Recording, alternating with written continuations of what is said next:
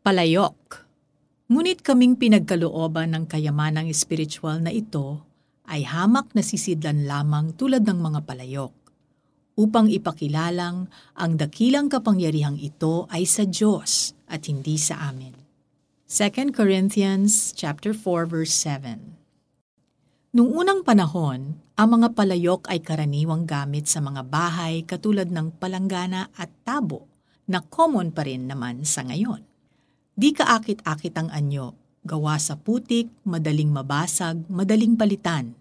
Ang laking difference sa mga mamahaling Murano glass mula sa Italy na gawa ng Masters of Glassmaking, kaya itinuturing na art pieces. Bakit kaya tayo ipinaris ni Apostle Paul sa palayok at hindi sa Murano glass? Dahil gaya ng palayok, we are frail. Kung may quality inspection, madidiskubre ang ating mga kahinaan, kasalanan, sugat, karamdaman, at kakulangan. Hindi tayo perfect. At kung doon tayo magfo-focus, may isip natin na hindi tayo katanggap-tanggap kay Lord. Pero dahil sa Panginoong Hesus na nagpalaya sa atin mula sa tanikala ng kasalanan at kadiliman, naging katanggap-tanggap tayo kay Lord. At tanging ang pag-ibig niya ang nakakapagpabago sa atin to live for His glory.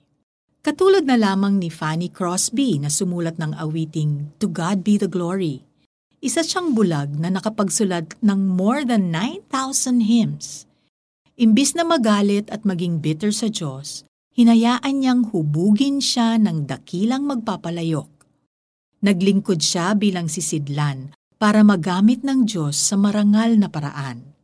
Minsan may isang gentleman na naawa sa kanya dahil bulag siya, pero namangha siya sa sagot ni Fanny. Ikinagagalak ni Fanny ang kanyang pagiging bulag dahil balang araw, pagpasok niya sa heaven, ang unang mukhang makikita niya ay mukha ng kanyang tagapagligtas, ang Panginoong Hesus. Kapwa ko palayok, kahit ano pa ang anyo natin, kahit ano pa ang ating nakaraan at kasalukuyan, magpasakop tayo sa dakilang magpapalayok. Hayaan nating hubugin at gamitin niya tayo ayon sa kanyang kalooban para makita ang kanyang dakilang kapangyarihan. Manalangin tayo. Diyos na dakilang magpapalayok, sa inyo at hindi sa akin ang lahat ng papuri at pasasalamat. Naniniwala akong maganda ang plano ninyo para sa akin. Hubugin ninyo ako at baguhin para sa katuparan ng inyong mga banal na layunin sa buhay ko. Sa ngalan ni Jesus, Amen.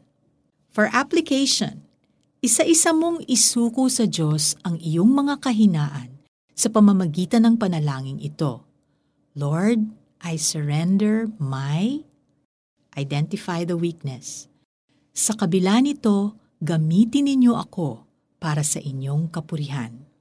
Ngunit kaming pinagkalooban ng kayamanang espiritual na ito ay hamak na sisidlan lamang tulad ng mga palayok, upang ipakilalang ang dakilang kapangyarihang ito ay sa Diyos at hindi sa amin.